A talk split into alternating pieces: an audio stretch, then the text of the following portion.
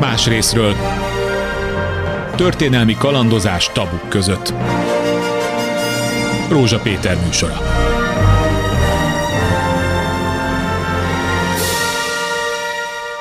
Jó napot kívánok! Miért vagyunk kevesen, és miért vagyunk egyre kevesebben? Magyarul a népesedés politika hogyan alakul Magyarországon, különösen annak tükrében, hogy egy biztosan megállapítható, hogy a jelenlegi kormányzat iszonyatos erőfeszítéseket tesz annak érdekében, hogy minél több gyereket vállaljanak a családok, és hogy egyáltalán családok legyenek. Ennek ellenére a számok mind egyre rosszabbak. Az a kérdés, hogy mitől?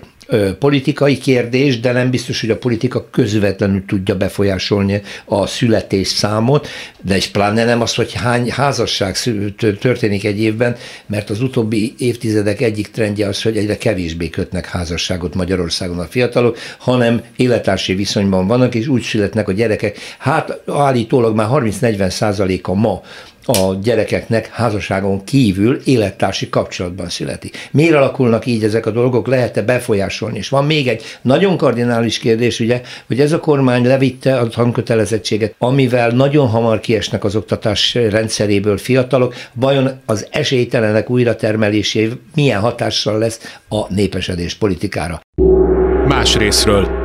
Az első vendég Őri Péter kutató, jó napot kívánok a KSH Népesség Tudományi Intézetének tudományos főmunkatársa.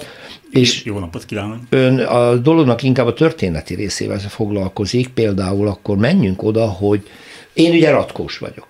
Én 53-as vagyok, egyébként pedig az én generációm ez, a, ez az úgynevezett boomer, ugye ez a baby boomnak az időszaka volt a második világháború után, amikor a fejlettebb kapitalista országban nagyon megugrott a népesség. Nálunk nem, csak egy ilyen kormányzati beavatkozással. De ez egy ritkaság, nem? Vagy a politika közvetlenül tudja rövid távon ezt befolyásolni?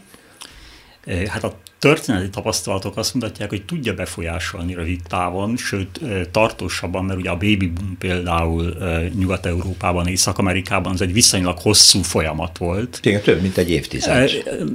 Nyilván ott azért az is közrejátszott, hogy az volt a fő oka ennek, hogy egy óriási gazdasági növekedés Igen. indult el a második világháború után, de, de ugye a külvilág, tehát akár a gazdaság, akár a politika befolyással van a gyerekvállalási kedvre. De hát most, most kapcsolok a mára, de aztán visszaúrunk a történelmi tapasztalatokra, hogy egy évtizedes erőfeszítés nem hozta meg az eredményt. Van itt családtámogatási rendszer, adót kedvezménytől kezdve kedvezményes hiteleken, nagyon sok minden, erről később majd részletesen beszélünk Beszélünk. következő vendégünkkel, de ez nem hat valamiért. Krízis van? Hát egyrészt nagyon sok fajta krízis van, hogyha körülnézünk a világban, tehát a, most a Covid-tól kezdve uh-huh. a gazdasági válság, ez az egész háborús környezet, ami körülvesz minket, a, a klímaváltozásnak a, a fenyegető ténye, ami azért az embereket, főleg a fiatalokat erről lehet olvasni, befolyásolja, de azért én azt egyértelműen nem mondanám, hogy kudarc volt ez a, a, a népességpolitikai évtized, Nyilvánvalóan, eh, hogyha a gyerek szám oldaláról nézzük, akkor, akkor az nem nőtt. Én azt mondanám, hogy stagnált mondjuk az elmúlt évtizedben, uh-huh. olyan nagyjából 90 ezer eh, körül volt az évi születések száma, néha egy kicsit alacsonyabb, ugye a 2010-es évek elején alacsonyabb volt, most megint az elmúlt eh, évben meglehetősen alacsony, 88 ezer valamennyi volt. De ez úgy történt, hogy közben a szülőképes korú nők száma csökkent. Aha, tehát, ez egy hogy, másik kérdés. Tehát, akkor. hogy azért ez egy fontos szempont, hogy, hogy történt bizonyos előrelépés, lehet látni azt, hogy magasabb lesz a termékenység, tehát ugye a, a, az egy nőre eső gyermekek száma az emelkedett, uh-huh csak abszolút értékben kevesebb Így nő van. szült. Kevesebb nő szült, és hát a másik dolog pedig az, hogy ahhoz, hogy egy népesség reprodukálja magát, ahhoz körülbelül egy nőnek átlagosan 2-2,1 gyereket kellene szülnie, tehát hogy, hogy egy házas pár reprodukálja önmagát. És hogyha ez így lenne, akkor hosszú távon a népesség stabilizálódna de hát ugye ennél kevesebb, most ilyen 1,5-1,55 körül van ez a teljes termékenység. De ez arányszám. nemzetközi ez abszolút. összehasonlításban is így van, hiszen a fejlett országoknál is inkább stagnálás vagy csökkenés van. Abszolút így van, tehát, tehát azt mondhatjuk, hogy körülbelül a, az elmúlt most már szinte 50 évben körülbelül ilyen 1,2, 1,3 és 1,9-2 között mozgott, tehát, tehát a reprodukciós mm, Tehát majdnem egyel kevesebb a szükséges, hát, de majdnem, majdnem. Vagy mondjuk egy, ha, szabad, igen, egy hát, fél gyerekkel. igen, ha, igen. Ha, ha a számokat egy, nézzük, igen, igen. igen. De a lényeg az, hogy nem gyarapodik a népesség, ami európai féltekünkön, itt az uniós környékén, és ezt nem nagyon tudjuk előre mozdítani. Hány összetevője van? Egzisztenciális, akkor, akkor az életmódváltás, változás, például amit mondott a szülőnök számának csökkenése, amit nem értek, hogy miért van, ez nagyon furcsa. Mert éppen más oldalról azt lehet hallani, hogy nagyon sokan vállalkoznak ma már jobb körülmények között élve, idősebb korban gyereket vállalni tudnak, a 20-22-ről, ami jellemző volt korábban, áttevődött inkább a 30 közelére. A 30 évesek vállalkoznak, és sőt már 40 év fölött is többen vállalkoznak. Szóval akkor még ez is egy összetevő, hogy kevesebben vannak. És mi még? Hát most az legutóbbi felvetésre kitérve, tehát hogy ugye az, hogy, hogy Magyarországon a, a, a népesség száma csökken 1985 a gyakorlatilag. Azóta igen. Az azzal is jár, hogy a, hogy a, kor szerinti szerkezet, tehát a korszerkezet is átrendeződik. Tehát, tehát öregszik a társadalom. Öregszik a társadalom, tehát ez azt jelenti, hogy, hogy egy, tehát alacsony a termékenység, évről évre kevés, sőt kevesebb gyerek született, ugye nagyon hosszú ideig, évtizedeken keresztül, és, ez, ez, és ezek az emberek egyre tovább éltek, és ez átrendezi a korszerkezetet, tehát e, egyre, egyre kevesebb e, fiatal korcsoportba tartozó nő van. Tehát ugye ez egy hosszú távú tendencia, ez egyébként mindenhol így van, tehát, tehát ugye beszéltünk a nemzetközi Igen. összehasonlításról, máshol is e, többé-kevésbé így van. Na most ennek a következménye az, hogy a legtöbb európai országban, vagy, vagy, vagy a többségükben természetes fogyás van, tehát hogyha többen halnak meg évről évre, mint amennyien születnek. Most egy más dolog, hogy bizonyos helyeken a, a bevándorlás ezt ellensúlyozza, tehát nem fogynak feltétlenül ezek a, ezek a társadalmak, tehát nem tudom, mondjuk Svédországban azt prognosztizálták, hogy növekedni is fog a népességszám, uh-huh. de mögötte e, alacsony termékenység és, e, és relatíve előregedő társadalom áll. Hát jó, hogy mondja, mert olvastam talán éppen az ön egyik írásában, hogy Magyarország a 80-as évekig kibocsátó volt, vagy még tovább, magyarul, hogy innen nagyon sokan mentek el. Aztán volt egy időszak, amikor érkeztek, és ma megint inkább elvándorlás van, munkavállalással, családi körülmények változásával, kitelepülésekkel, meg, meg, meg, megbecsülhetetlen, de egyesek szerint egy millió körül van a, azoknak a száma, akik az, csak az Európai Uniós országok valamelyikében dolgoznak, és tartósan jellemző, hogy kimaradnak. Jellemző, hogy a családalapítás inkább már kint történik. Tehát ez megint csak azt mutatja, hogy a közeljövőben ez jelentős változást nem fogunk tudni elérni.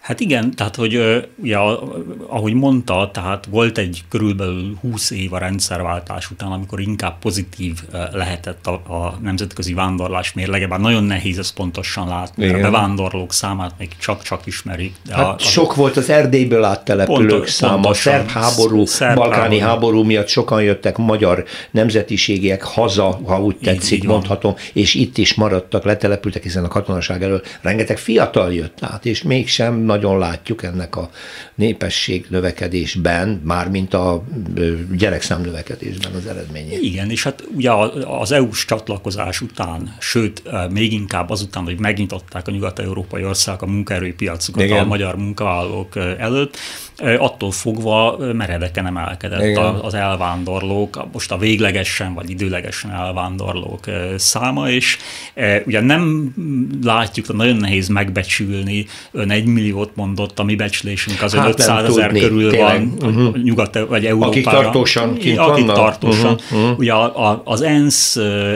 adatai alapján, tehát a azoknak a száma, akik Magyarországon születtek, de Magyarországon kívül élnek, az kb. 700 ezer körül van. Uh-huh, uh-huh. Tehát, hogy ez se teljesen pontos szám, nyilván nagyon nehéz erről mit mondani. Igen. Tehát, hogy igen, tehát a, a, a vándorlási mérleg is valószínűleg negatív, és ez, ez nem segít ezekben a kérdésekben, tehát nyilván a, a, a, a fiatalkorú szülőképes gyerekvállalási korban levő népesség vándorol elsősorban, nem az idősebbek. Na most visszatérve az alacsony termékenység Igen. okaira. Tehát egyrészt ugye ez a, ez a, ez a modern kor. Tehát ugye, ahogy beszéltünk erről, mindenhol így van. Most nem csak Európában, gyakorlatilag az egész világon ezt lehet látni, tehát Ázsiától Dél-Amerikáig, hogy, hogy erősen csökken a termékenység, tehát a reprodukciós szint körül, sőt az alatt van. Tehát olyan országban Kína, Brazília, Irán és így tovább tehát tulajdonképpen Fekete Afrika, meg egy-két ilyen krízisövezet, Afganisztán, ilyenek, meg India, ahol, talán. Indi, hát igen, de Indiában is azért erős a, a, a csökkenés. Tehát, tehát minden, mindenhol az alacsony termékenység felé konvergál a, a, a, a Érdekes. Én olvastam is valahol, de lehet, hogy ez nem, nem tudományos cikk volt, hogy akár megfordulhat, ugye 8 milliárdos népességet ért el a Föld borzasztó rövid idő alatt, de ez, hogy megáll és még vissza is mehet. Így van, tehát ezek, ezek, a, ezek a, a, mondjuk a legvalószínűbb forgatókönyvek, tehát hogy, hogy egy darabig még emelkedni fog, nem tudjuk pontosan, hogy meddig és hogy hol lesz ez a plafon, de egyre közelebb vagyunk hozzá, tehát 9 vagy 10 milliárdnál, és bizony, tehát egyrészt csökkenhet a, a föld népessége, másrészt ez az előregedési folyamat, ami, ami a fejlett országra jellemző, ott is meg fog ismétlődni, és még rohamosabban, mert, mert nagyon magas, hosszú, több évtizedes magas termékenység és növekedés után nagy létszámú fiatal korosztályok fognak idősödni, előregedni, és mögöttük ugye egyre kisebb létszámú generációk következnek. Na most ez egy tragikus dolog, ugye, mert ez nagyon csökken a keresőképes rétegnek az aránya a nyugdíjas és az időskort megértek arányához képest. Azt olvastam, hogy 30 év alatt kétszeresére emelkedett az idősek száma, és kétszer annyi idős jut egy keresőképes emberre, magyarul, hogy kitartja el ezt az előregedett társadalmat. Igen. A, ez nálunk is nagyon ez, komoly kérdés. Ez, ez abszolút, és ugye ez a, tehát a, a fő probléma valószínűleg itt van, tehát hogy nyilván valamilyen szempontból az is fájdalmas, hogy egy ország népessége csökken, vagy hát ez, ennek se örülünk, vagy, vagy, vagy de, de önmagában ugye ez még nem, tehát most az, hogy Magyarország 10 milliós, vagy 9 milliós, nem leszünk nagy népességi ország. És nem fogunk eltűnni se. Szóval de nem, és nem, így van. Nyilvánvaló hát, két szélsőség. Nyilvánvaló, persze. De, de a, a korszerkezetváltozás, Igen, az, az. idősödés problémája, tehát az, hogy ki fogja majd a, a valóban a, a nyugdíjakat finanszírozni, az egészségügyi rendszert föntartani, tehát ezek nagyon komoly problémák mindenhol, és, és ugye ez az, ami aggasztja igazából a demográfusokat, és hogyha mondjuk a demográfiai mérleg oldaláról nézzük, tehát azt, hogy hányan lesznek idősek, vagy hányan munkaképes korúak, ez, ez nem néz ki nagyon jó. Ez nem néz ki nagyon És jó. nyilván sok, sok dolog van, ami ezt árnyalhatja, vagy ellensúlyozhatja természetesen. Így van, beszéljünk is a következő percekben arról, hogy mi az, amit látunk, hogy a kormányzati lépések, a családszerkezet átalakulása, a nők helyzetének alakulása, mindez hogyan befolyásolja a népesedést. Más részről. A második vendég a stúdióban, tehát itt van velünk most már dr. Makai Zsuzsanna, demográfusa, a KSA Népesi Tudományintézet igazgatója, és folytatjuk így hármasba Őri Péterrel, a Népesi Tudományintézet tudományos főmunkatársával. Itt az a kérdés merült fel, hogy akkor most a mai viszonyokat is nézzük, hogy volt időszak, amikor a házasság divat volt. És ma azt a korszakot érjük, hogy nem, nem divat. Az a divat, hogy nem kötnek házasságot, nem kötik meg egymást. Rengeteg gyerek nő fele miatt lényegében apa nélkül, mert az élettársi kapcsolatok gyorsan és könnyebben szakadnak, miközben még a vállások száma is nem tudom nő-e. Vagy most um, már nem, mert az egy idő. Hát az első dolog az, hogy a házasságoknak, a házasságkötések száma az roppant mértékben megemelkedett az utóbbi néhány évben. Tehát mint egy 37 ezerről 67 ezerre Magyarországon? emelkedett Végre a házasságkötések száma. Tehát Na. ez, ez abszolút egy, és azt a koronavírus ellenére meg mellette volt ez a, ez a, ez a növekedés. Az igaz, hogy, hogy valamennyire manapság ezek a ez a két párkapcsolati forma egymásnak úgymond helyettesítője vagy kiegészítője. Uh-huh. Tehát, tehát az élettársi kapcsolatok is általában egy stabil kapcsolatok, és a, azok a gyermekek, amelyek élettársi kapcsolatba születnek, azok is stabil családi háttérbe születnek. Tehát igazából az, az, azoknak a gyermekeknek az aránya, akik tényleg abszolút apa nélkül nőnek fel, vagy akiknek mondjuk nem ismert az apukájuk, amikor megszületnek, az hát különböző számaink, becsléseik vannak, de egy, egy 10, 10, 10 ot nem nagyon halad meg, sőt. Na, ez nagyon jó hír, de hogyha nőnek a, tehát... nő, nő a házasságkötések száma, akkor azt várná az ember, hogy a gyerekvállalás is stabilabbá válik, ráadásul rengeteg támogatás van a kormány részéről is, és mégsem nő a ez, ez, nem, ez nem igaz, tehát számottevően nőtt a, a termékenység is Magyarországon, ugye azt jellemzően a teljes termékenységi arányszámmal számítjuk, amelyik most az utóbbi években már 1,5 fölött alakul. 1,55 volt 2020-ban, és 95 óta nem láttunk ilyen magas értéket. Uh-huh. Tehát ez egy roppant nagy mértékű megmozdult, növekedés. Megmozdult. hát felfele, kívánatos, határozottan felfele ö, mozdult el. Ettől mi persze fogyunk, de és emellett, ami, ami ugye, ugye az, ez a teljes termékenységi arányszám most nagyon leegyszerűsítve az átlagos gyerekszámot mutatja meg egy nőre kivetítve. Ugye volt már arról szó, hogy mennyire ö, csökken a szülőképes korban lévő nőknek igen, a száma. Igen ami nagyon erőteljesen befolyásolja ugye a születésnek a, a számát évről évre. Most a szülőképes korú nőknek a száma mintegy 300 ezerrel csökkent 2000 és 2020 között. Tehát egy roppant nagy mértékű. Tehát, hogyha ezt a 15-49 éves korosztályt nézzük, akkor amit Péter már korábban elmondott, a korábbi demográfiai folyamatok következtében nagyon nagy mértékű csökkenést láttunk.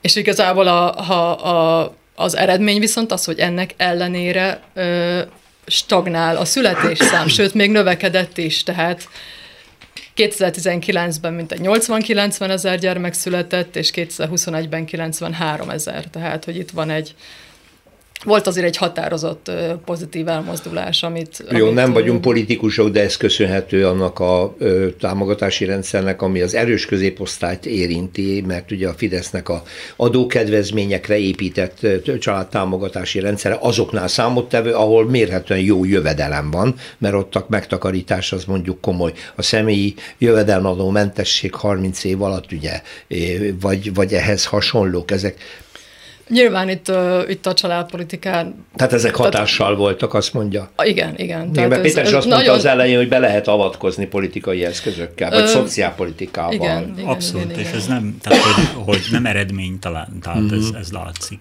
Ha keservesen nehéz és lassú emelkedéssel, vagy a csökkenésnek a intenzitásának a, a visszafogásával jár legalább, ez, ez akkor hosszú távon akár föl is lehet ezt spanolni? Hát ugye a, a, a politika abból indul ki, hogy Magyarországon kimutathatóan kevesebb gyerek születik, mint amennyit szeretnének Te, az amit emberek. Szeretné, Tehát igen. ugye, és ez, ez, ez egy olyan tényező, amit lehet, ahol van egy, van egy játéktere a politikának. Ez már nem minden országban van így, például Németországban már nem is nagyon szeretnének az emberek gyermeket, tehát ott már nyilván akár egy ilyen e, politika ez exakt, nem is valóban lenne. így van, hogy vagy ez... Hát nem éri el a, a tervezett gyerekszám, vagy a kívánt gyerekszám az, a, a kettőt mondjuk, és, és nagyon magas azoknak az aránya, akik egyáltalán nem szeretnének gyermeket. Ez nagyon Nyilván furcsa. itt is nagyon sokféle mérés van, meg, meg hogy hogyan lehet ezeket értelmezni, de, de azért, azért van Magyarországon egy ilyen fajta játéktér. Az is benne van, hogy Magyarországon nagyon régóta van lényegében népesedés politika, tehát ez Igen. sem minden országban igaz, hogy... Hát szinte hogy, végigkövette hogy, a második világháború után, abban kezdtük, mondtam a Péter, hogy én Ratkó korszakban születtem, annak a vége felé, ugye nem tudom, 54-ig, 55-ig tartott ez a dolog, tehát abortusztilalom mm, lényegében erős állami presszió, hogy tessék gyerekeket vállalni, és ennek ennek van egy nagyon érdekes hatás, nem tudom, hogy erről mi a véleményük. Amikor ilyen támogatási rendszerekkel és bizonyos kényszerítő, finom kényszerítő eszközökkel megszületnek a gyerekek, mondok egy példát, nagyon kedvezős lakáshitel fejében szüljék egy gyereket, és akkor a családok adnak, vesznek, stb. De az ilyen módon vállalt gyerekek később ö, ö, problémát okoznak.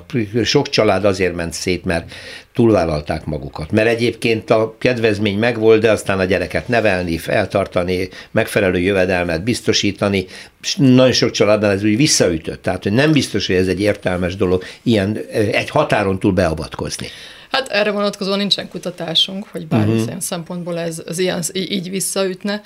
Ö, nyilván itt, itt tényleg arra, arra lehet játszani, hogy az emberek szeretnének gyermeket, és, és és ebben próbálják őket támogatni. Tehát vannak másfajta kényszerítő eszközök, tehát amik, tehát nyilván egy abortusznak a megtiltása, az egy abszolút kényszerítő eszköznek De ez gondolom. kontraproduktív lehet tehát, hosszú távon, szóval, hogy ez már túl megy azon a határon, ami, ami egy értelmes családpolitikához tartozik. Abszolút, Péter? én is ezt gondolom, tehát egyetértek, hogy az ilyen fokú restrikció az hozhat néhány évig eredményt, bár ott is egyébként elsősorban a Radkó korszakban is arról, arról volt szó, hogy hogy megszülettek gyerekek, de utána később nem. Tehát előre hozták a gyerekvállalást, néhány Aha. év alatt ez felfutott, de utána az 50-es évek végétől, 60-as évek elejétől nagyon-nagyon alacsonyra uh, süllyedt, tehát mint egy visszacsapott ugye ez a politika, tehát alacsonyra süllyedt a gyerekszám. Tehát, hogy, hogy valóban ez, ez, ez nem megoldás.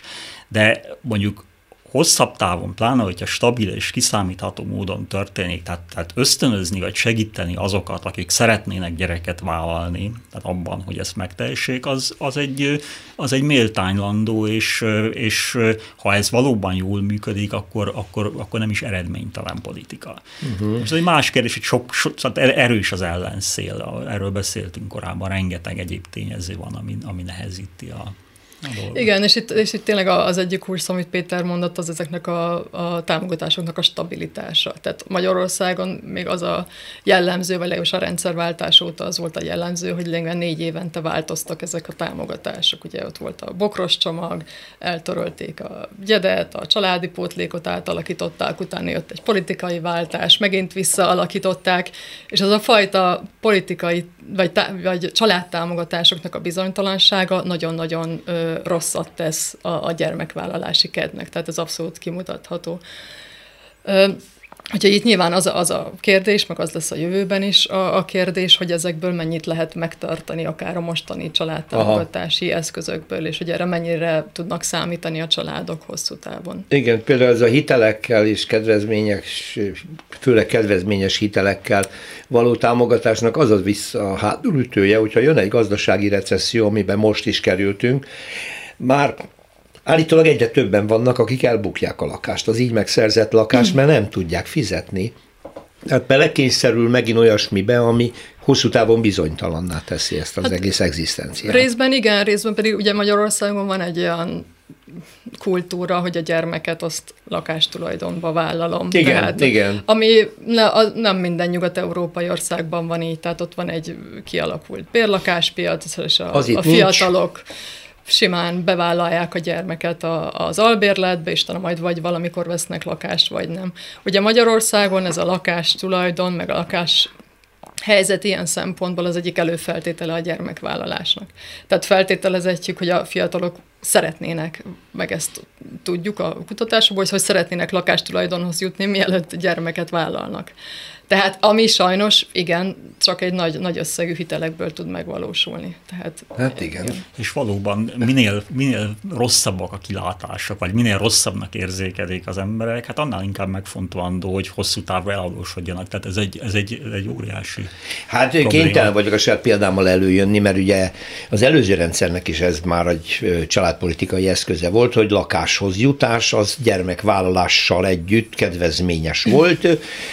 Mi olyanba estünk annó bele az első házasságomban, hogy nagyon fiatalok voltunk, és három gyereket lehetett vállalni, és azt háromszor 30 ezer forinttal számolták el, az 90 ezer forinttal indultunk egy 180 ezer forint értékű garzon lakásra. Meg is kaptuk, tehát meg is tudtuk ilyen módon szerezni, de természetesen nem gondoltunk bele, vagy belegondoltunk és legyintettünk, majd lesz valahogy, de nem fért bele az életünkbe még a következő két gyerek, tehát vissza kellett fizetnünk, kvázi elbuktuk a lakást.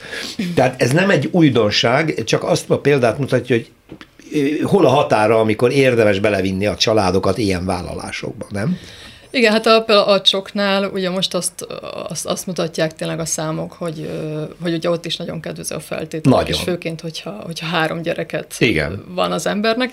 De ugye ezt kétféleképpen egyrészt, hogyha már megszületett a három, illetve hogyha még nincsen, és bevállalja a hármat, és azért kevesen, tehát kevés olyan gyermektelen van, aki, aki előre bevállalja a három De Péter azt mondja, hogy az volt jellemző például korábban, a korszakban, hogy a tervezett gyerekszülést előre hozták a kedvezmények meg a kényszerek miatt. De hát aztán később már nem Igen, a korszakban a kényszer miatt, és Igen. aztán később mondjuk a 60-as, 70-es Ott már a kedvezmények, ott már a kedvezmények miatt. miatt. Igen. Igen. De az De... előre hozott szüléssel nem oldódik meg.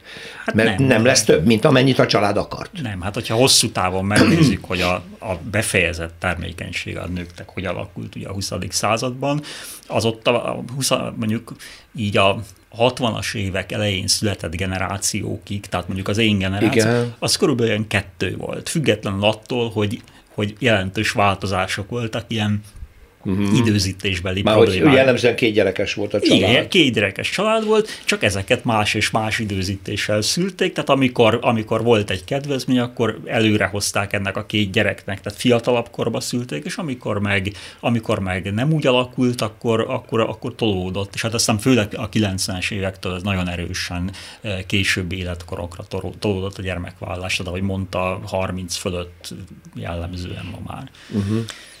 Igen, hát nagyon, ugye a, a, a két korszak úgymond nagyon sok mindenben más, tehát abszolút átalakult az egész gyermekvállalási mintázata az utóbbi, hát a rendszerváltás óta lényegben. Tehát ha csak az életkort nézzük, volt egy standard életpálya, hogy tanulok valameddig, utána Igen, házasságot házasság, kötök, gyerek, jön a gyermek. Otthon maradok. Otthon maradok, Kész. és utána dolgozom. Most ez a modell, ez nem népszerű ma, mert ezzel ellen küzdenek van, van a ilyen modell párok. is, de van, van egy csomó másfajta modell is, és egy csomó másfajta lehetőség, hogy akár hogyan időzítsem a különböző eseményeket. Tehát tanulok, utána dolgozok, gyereket vállalok, házasságot kötök, ez lehet akár egy opció, lehet az, hogy tanulok, házasságot kötök, dolgozok, gyereket vállalok, tehát ugye nagyon, so, nagyon És ma már az is van, hogy megőrizhetem például a gyedet, és még mellette dolgozhatok is, ugye, mint nő, a nőknek ez a kedvezményük Igen. megvan. Nem tudom, mennyire élnek ezzel a dologgal mennyire jellemző. Mert azért az óriási teher, pici gyerek mellett dolgozom is, mert megkapom érte a, a támogatást, mintha otthon ülnék, szóval... Ö, hát én ezt mindig is egy óriási lehetőségnek láttam. Tehát azt, hogy vissza lehet, hogy, hogy, hogy egy gyermeket nem kell feltétlenül három évig hogy az anya gondozza feltétlenül, úgyhogy... Ez a modell már kezd így megváltozni? Ö, Azt na, mondja... Kevéssé Magyarországon, tehát nagyon-nagyon, ez, ennek is történelmi háttere van, hogy jelenleg 67-ben vezették be az első, első gyermekgondozási segélyt, egy három éves otthonmaradási időszakot egy olyan társadalmi meg munkaerőpiaci környezetben, amikor a nők lényegben a nehéziparban dolgoztak, Igen. és régen arra kényszerítették őket, hogy, hogy dolgozzanak, mert ugye a szocializmusban nem volt munkanélküliség. Tehát akkor bevezették ezt a rendszert, és ez nagyon mélyen ö, akkor abszolút jogosan ezt az anyák boldogan igénybe vették ezt a lehetőséget. Ugye abszolút átalakult, mint a munkapiac, mint az úgynevezett karrierút, mind a mindenféle lehetőségek. És nagyon erősen megmaradt mégis az, hogy, hogy az anyák maradjanak otthon két-három évig a gyermek mellett. Magyarországon, és ez kevéssé változik. Tehát valamennyit változik ez, tehát de ez mind a még mindig erős modell. De, de még mindig egy erős modell, ö, szemben nagyon sok más országgal Európában, ahol lényegében fél éves, Svédországban egy éves kor után jellemzően majdnem minden anya visszamegy dolgozni, addig gondozza a gyermekét és utána, utána vissza tud térni a munkaerőpiacra. Tehát az, hogy, hogy, hogy van erre lehetőség, hogy, mert korábban ugye itt a, itt a gyeddel kapcsolatban ez a, az a fajta tehát gyermekgondozási díj, amely mint a kereset mint egy 70% ában ugye jövedelempótlékot ad lényegében két éves korig, Igen. hogy a, az anya, vagy akár az apa otthon maradjon a gyermekkel. Ez korábban csak úgy járt, hogyha az anya nem dolgozott semennyit mellette. Én ezt mindig úgy láttam, hogy Lémen ez egy ilyen tehát nem ad választási lehetőséget az anyának, hogy most akkor visszamenjen dolgozni, vagy pedig nem menjen, mert, mert olyan viszonylag magas összeg. Viszonylag magas, ez a, 70 ez a gyert, hogy, az hogy nyilván vállalható volt. Az ember inkább otthon marad, igen, igen. sokan úgy gondolták, hogy inkább otthon maradnak. Ugye ez megváltozott azzal, hogy lehet mellette munkát vállalni, és lévén hozzáadódik a, a, a kereset. Ennek ellenére viszonylag nincsenek erre sajnos pontos adataink. Aha de viszonylag kevesen élnek ezzel, mert tényleg nagyon benne van a, a, a magyar gondolkodásban, hogy akkor az anya mellett vannak a, Ez nagyon érdekes. a legjobb. Egyébként ezzel ellen is próbáltak a kormányzati intézkedést, és gondolom ez volt az, hogy mindenütt legyen egy bölcsöde. Tehát ott is építettek már falvakban bölcsödéket, kötelező volt, hogy már kicsi, három év alatt is be lehessen adni, ami egyébként mindenképpen a szocializáció szempontjából szerintem jobb, mint otthoni csörögni 3-4-5 évig, és nem tudom, hogy ez érezteti-e már a hatását, vagy lehet ezt már mérni.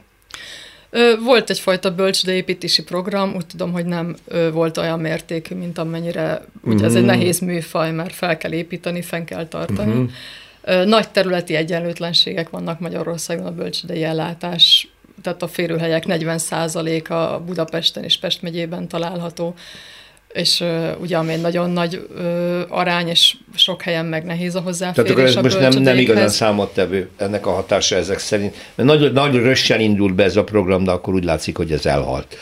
Sokfajta más, vannak mini bölcsödék, tehát Igen, vannak most kezdenek létrejönni ilyen, ilyen, ilyen másfajta, másfajta bölcsödék hogy most akkor melyik melyiknek a hatása, tehát hogy az anyák miért nem mennek vissza. Azt látjuk inkább a kutatásainkból, hogy azok az anyák sem mennek vissza, akik amúgy esetleg megtehetnék, vagy, vagy lenne, lenne, Ez a lenne férőhely, mármint, hogy két éves kor előtt. Tehát ja, igen, pont, igen, amit igen. mondtam, ez a, ez, a, ez a társadalmi norma nagyon-nagyon erős. Hogy, hogy ott no, ez egy nagyon jó, hogy említi a társadalmi normákat, mert ugye, hát itt óriási különbségek vannak van egy ilyen közhelyes megközelítés, hogy minél szegényebb és kevésbé iskolázott emberekről van szó, annál nagyobb a, a születésszám.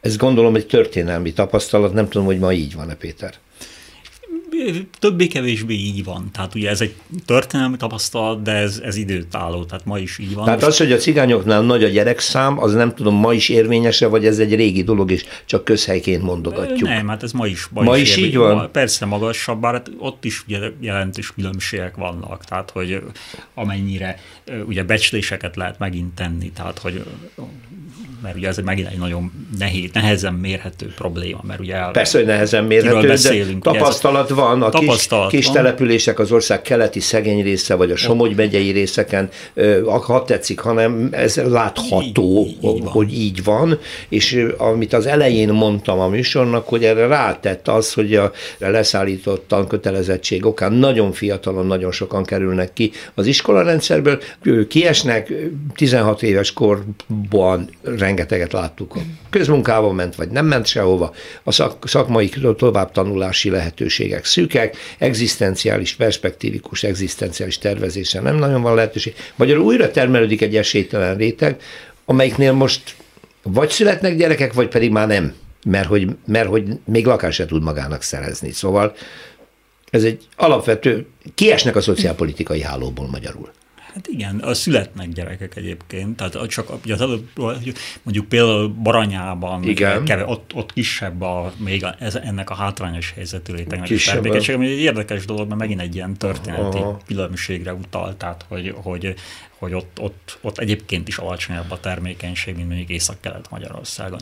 De Ugye Magyarországon még az, érdekes, hogy tehát lehet látni ezt a lépcsőt, tehát hogy a, a szegényebbek, az iskolázatlanabbak, a hátrányos helyzetűek e, e, több gyereket vállalnak, de ez nem teljesen lineáris, tehát hogy mondjuk a, a, a középfokú végzettségűeknek a, a termékenység alacsonyabb, mint mondjuk a, a felsőfokú, vagy a, tehát a, a legelőnyösebb helyzetben. Igen. Tehát egy ilyen U alakú uh-huh. görbe van. Ugye akik, akik dolgoznak, és nem feltétlenül olyan munkát végeznek, ami könnyen összeegyeztethető a gyerekvállással. Tehát mondjuk pénztáros nőnek lenni egy közértben, az nem egy e, nagy... Nem gyerekbarát. Nem, de, de hát, igen, mondhatjuk, vagy, vagy gyárban dolgozni és gyereket vállalni. Tehát, a, tehát a, mondjuk... Ráadásul, amit említett, az olyan dolog, hogy pénztáros neki dolgozni, és akkor vállalni gyereket, és valami vissza tudok-e menni, hiszen hatalmas a fluktuáció, hát, mennek a kereskedelembe, ahogy lehet, ráadásul kezd jól fizetni, nem egy helyen, ez is az ellen van, hogy bevállaljam. Pontosan. Tehát, hogy, hogy ezek, de, de hogy nagy vonalakban így van, tehát ahogy, ahogy mondta, uh-huh. és, és magas, így van, magasabb a termékenység. Sőt, hát ugye lehet látni azt, hogy ez a termékenység növekedés, ami történt mondjuk a 2010-es években, az ugye egyrészt a, a, az, az idősebb, már elnézést a kifejezésre, amikor a 30 vagy 40 éves seknél a többedik gyerekvállalásnál jelentkezett, de, de megjelenik a növekedés a, a fiataloknál is. Most ezeket nem látjuk, hogy pontosan kik, tehát mondjuk a 20 éven aludi gyerekvállalás is nőtt, ott feltételezhetően ugye ezekről a hátrányosabb vagy kevésbé iskolázott rétegekről beszélünk. Igen. Tehát, hogy, hogy, hogy különös mód, vagy érdekes módon, annak ellenére, hogy, hogy ők valóban hátrányban vannak sok szempontból, ott is valamit nőtt a, a, a mhm. gyerekvállalási kedv. Igen, igen. Hát itt az iskolai végzettségnek kulcs szerepe hát van. Igen, Magy- ezt akartam, Magyarországon még sokkal erősebben, mint erről. máshol.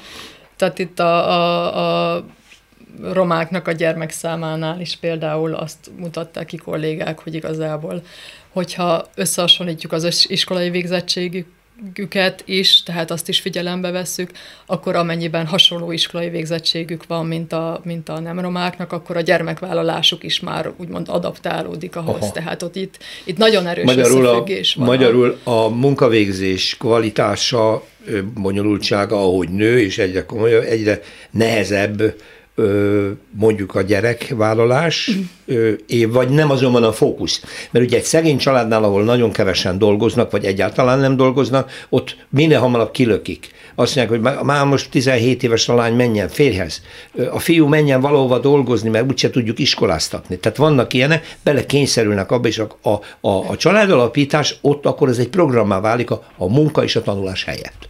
Szinte.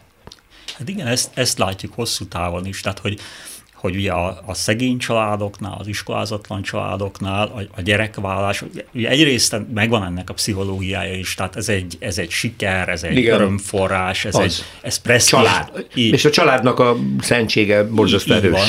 még ugye, akkor is, hogy szegények. Pontosan, tehát ugye fiatal roma, vagy roma fiataloknál lehet látni, hogy ettől válnak felnőtté, ettől lesz presztízsük abban a lokális közösségben. A másik oldalon ugye a gyerekvállás az sokkal kevesebb költséggel jár, ezért, amit mondott, mert ugye e, nem járatják iskolába, nem, nem tanulnak tovább, e, hamar munkát vállalnak, vagy nem vállalnak munkát, de, de minden esetre e, szóval egész más a helyzet, mint hogyha valaki, nem tudom én, néhány gyereket, a, nem tudom én, a akadémiai tagságig végig kísért. Tehát, hogy, szóval azért ez egy, és ugye ez, ez volt az egyik oka annak, hogy történeti távlatban is csökkent a gyerekvállalás, mert ugye egyre költségesebb lett, eh, ahogy a munkaerőpiac eh, eh, sokrétűbbé vált, ahogy az iskolázottság szerepe nőtt, ugye ez egyre költségesebb vállalkozás lett, és nyilván kevesebb gyereket vállaltak uh-huh. az emberek. Igen, hát akkor a, a nagyvárosi környezetben élő, tanult emberek fiatalon ö, kevésbé vállalnak gyereket, mert a életük erészére koncentrálnak lakás, karrier, építés, magyarul a családi vagyonkiépítése, vagy a családi birtokok létrehozása, vagy így most képletesen mondva, és ez a perspektíva, ezek a célok elsődlegesebbek, mint sok gyereket vállalni, még amit a Péter mondott, ő Péter, hogy, hogy, hogy ezeknél a szegény és elmaradott vidékeken élő családoknál ez maga egy program. Igen. Igen, hát még az első hozzátéve, hogy, hogy, ne, hogy nem feltétlenül mindig ennyire tudatos döntésről van szó, ahogy ön mondja, tehát hogy, hogy, hogy, hogy akkor karrierépítés elsődleges, ez az elsődleges, hanem igazából keresik a fiatalok azt a jó időpontot, amikor ugye most akkor jöhet a gyerek, amit uh-huh. nagyon-nagyon nehéz megtalálni. És mindehez még hozzájön ugye a párkapcsolat, tehát nyilván Igen. az az első alapfeltétele a gyermekvállalásnak, és hát amíg a fiatalok, nem tudom, 30 év alatt azt hiszem 40%-uknak nincsen stabil párkapcsolata, addig nagyon uh, nyilván az egész téma kevésbé releváns. Tehát, és ez egy olyan tényező, ami, amivel, amivel szembe kell nézni. Az. Aminek lehet örülni olyan szempontból, hogy a gyerekek stabil párkapcsolatba születnek, de ez is egy olyan előfeltétel, aminek teljesülnie kell ahhoz, hogy, hogy, hogy belevágjanak a, a gyerekvállalásba. Arról van-e valamilyen számunképünk, hogy az egyébként családalapításra már megérett korosztályokban mennyien vannak azok, mert a városokban ez jellemző és tapasztalható magatartás, krédó sokszor, hogy nem vállalunk gyereket ilyen körülmények között, és a másik féklete, amikor egy nő azt mondja, hogy ő egyedül akarja megépíteni az életét, egyelőre nem gondolkodik. Sokáig abban, hogy férj, meg gyerek, mert megy és csinálja, is, és ez az új program. Hát ugye az elsőt úgy hívjuk, hogy akaratlagos gyermektelenség, tehát ha, hogy, hogy, hogy amikor tényleg valaki úgy indul neki, Igen. hogy úgy éli le az életét, hogy én sok mindent szeretnék az életben, gyermeket vállalni, nem? Ez valószínűleg valamennyire nő Magyarországon is, meg a fejlett országokban ugyanúgy, de viszonylag alacsony még mindig. Tehát Magyarországon, mint egy, nem tudom, 4-5 százaléknál nem hiszem, hogy többen mondják ezt, hogy, uh-huh. hogy ők tényleg a, arra készülnek, és ezt fiatalon mondják, és eldöntik. Nyilván ez egyrészt vál, változik szintén az életkorral, tehát ahogy, ahogy múlnak az évek, és esetleg csökken annak az esélye, hogy megszülessen az a gyermek, akkor már kicsit az emberek racionalizálnak. De nem jellemző. De nem jellemző. Találkozunk tehát... vele, és kirívónak tűnik, de igazából 4, 4 százalék körül van, akkor ez nem jellemző, akkor ez nem annyira érdekes. Az viszont érdekes és fontos, hogy több mint tíz éve nem változott a családi pótlék azért az egy kardinális kérdés, mert sok egyéb támogatás jövedelemhez, élethelyzethez van kötve, vagy hitel, tehát tehervállalást is jelent hosszú távon. Ami exakt és teljesen egyértelmű, hogy a családi pótlék az egy megfogható összeg volt. Ezt a kormányok nem szeretik emelni, nem tudom, hogy miért. De onnan indultunk, hogy Győri Péter azt mondta, hogy a politikai lépések tudják befolyásolni a népesség alakulását. Ha most holnap megemelnék háromszorosra a családi pótlékot, lenne hatása erre? Tudom, hogy ez egy ilyen elméleti dolog, de nagyon hát sokszor nagyon... és nagyon-nagyon keményen emlegetik a sajtóban is, és a lakosság körében is, hogy mi az Istenért. Hát elinflálódik már tulajdonképpen a családi pótlék nulla. Igen, igen, igen 2008 óta nem volt semmiféle emelés, igen. tehát tényleg nagyon alacsony. Nem tudjuk megmondani, hogy mi lesz. Ugye ezek nagyon nehéz mérni a családpolitikáknak a hatását. Mm. Tehát nagyon sokszor adjuk, az, akkor tudjuk mérni őket, és azért mondtam, hogy nagyon fontos ezeknek a, ezeknek a támogatásoknak a stabilitás, hogyha megszüntetik. Hogyha megszüntetik, és hirtelen lecsökken a gyerekvállalás, mm-hmm. és látjuk, hogy hát akkor ez valószínűleg egy politikai hatás.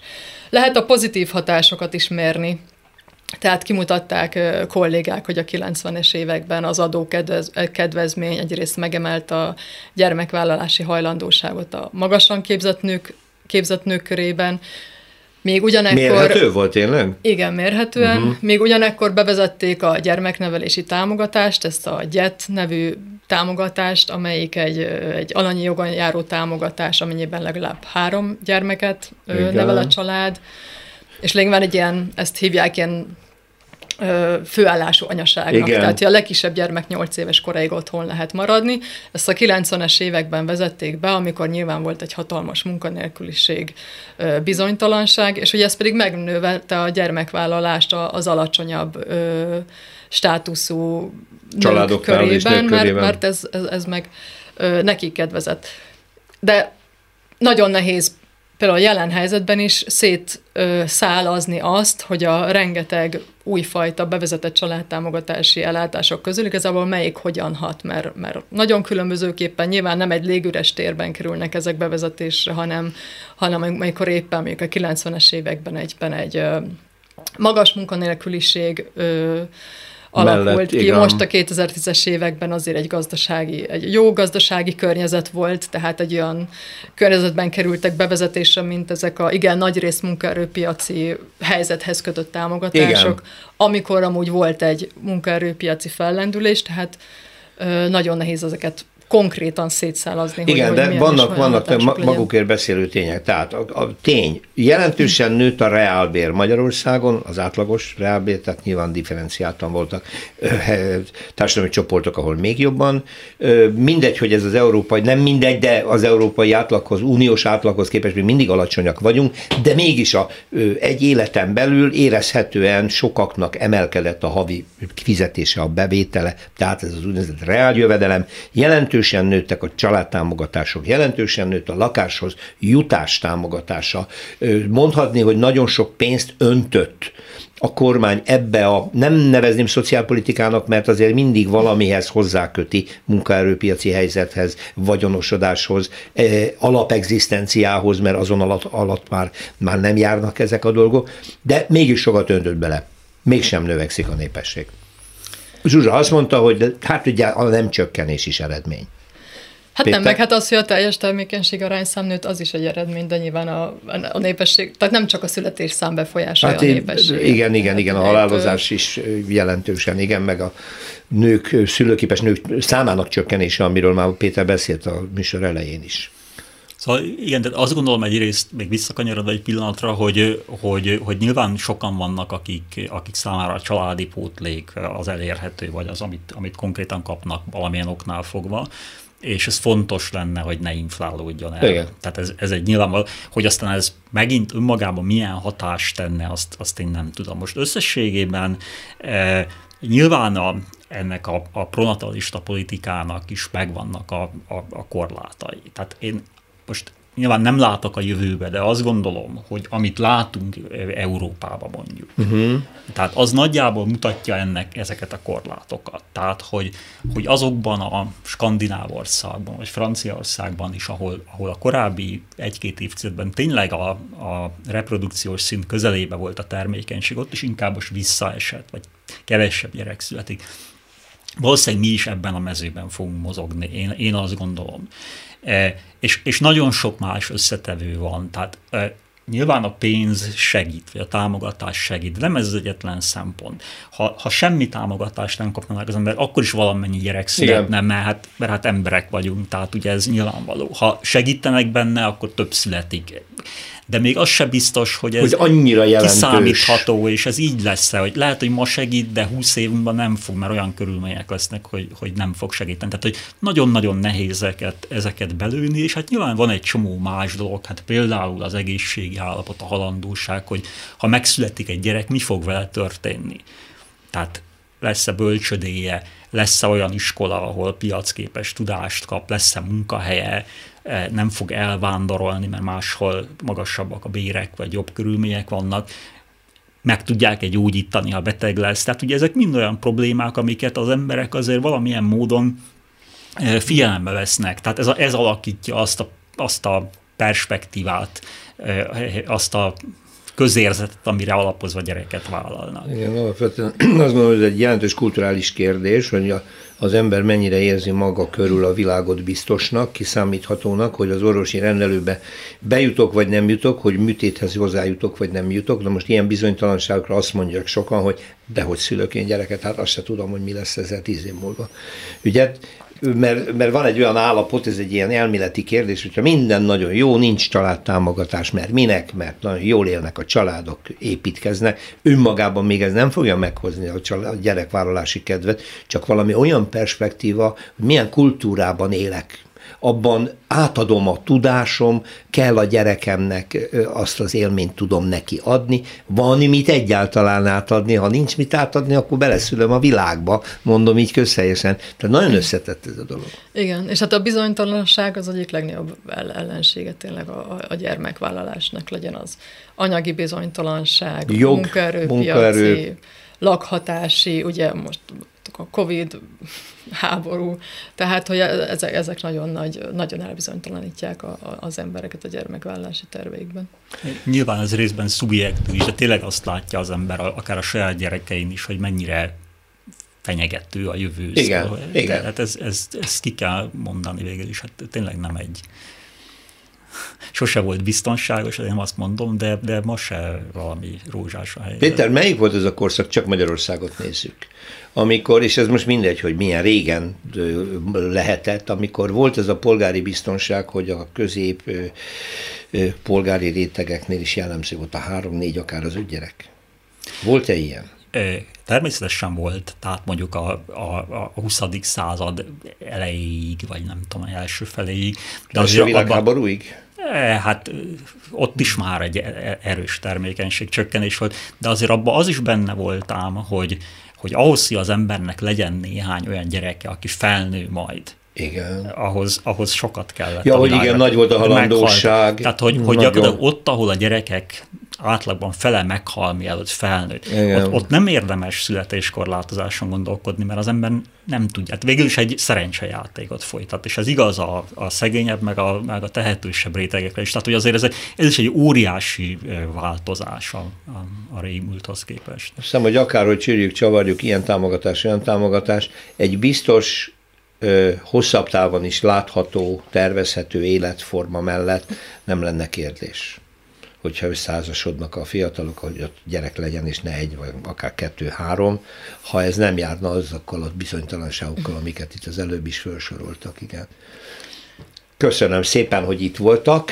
Az elmúlt egy órában dr. Makai Zsuzsanna demográfussal, a KSH Népesi Tudományi Intézet igazgatójával és munkatársával, Őri Péterrel, aki az intézet tudományos főmunkatársa beszélgettünk.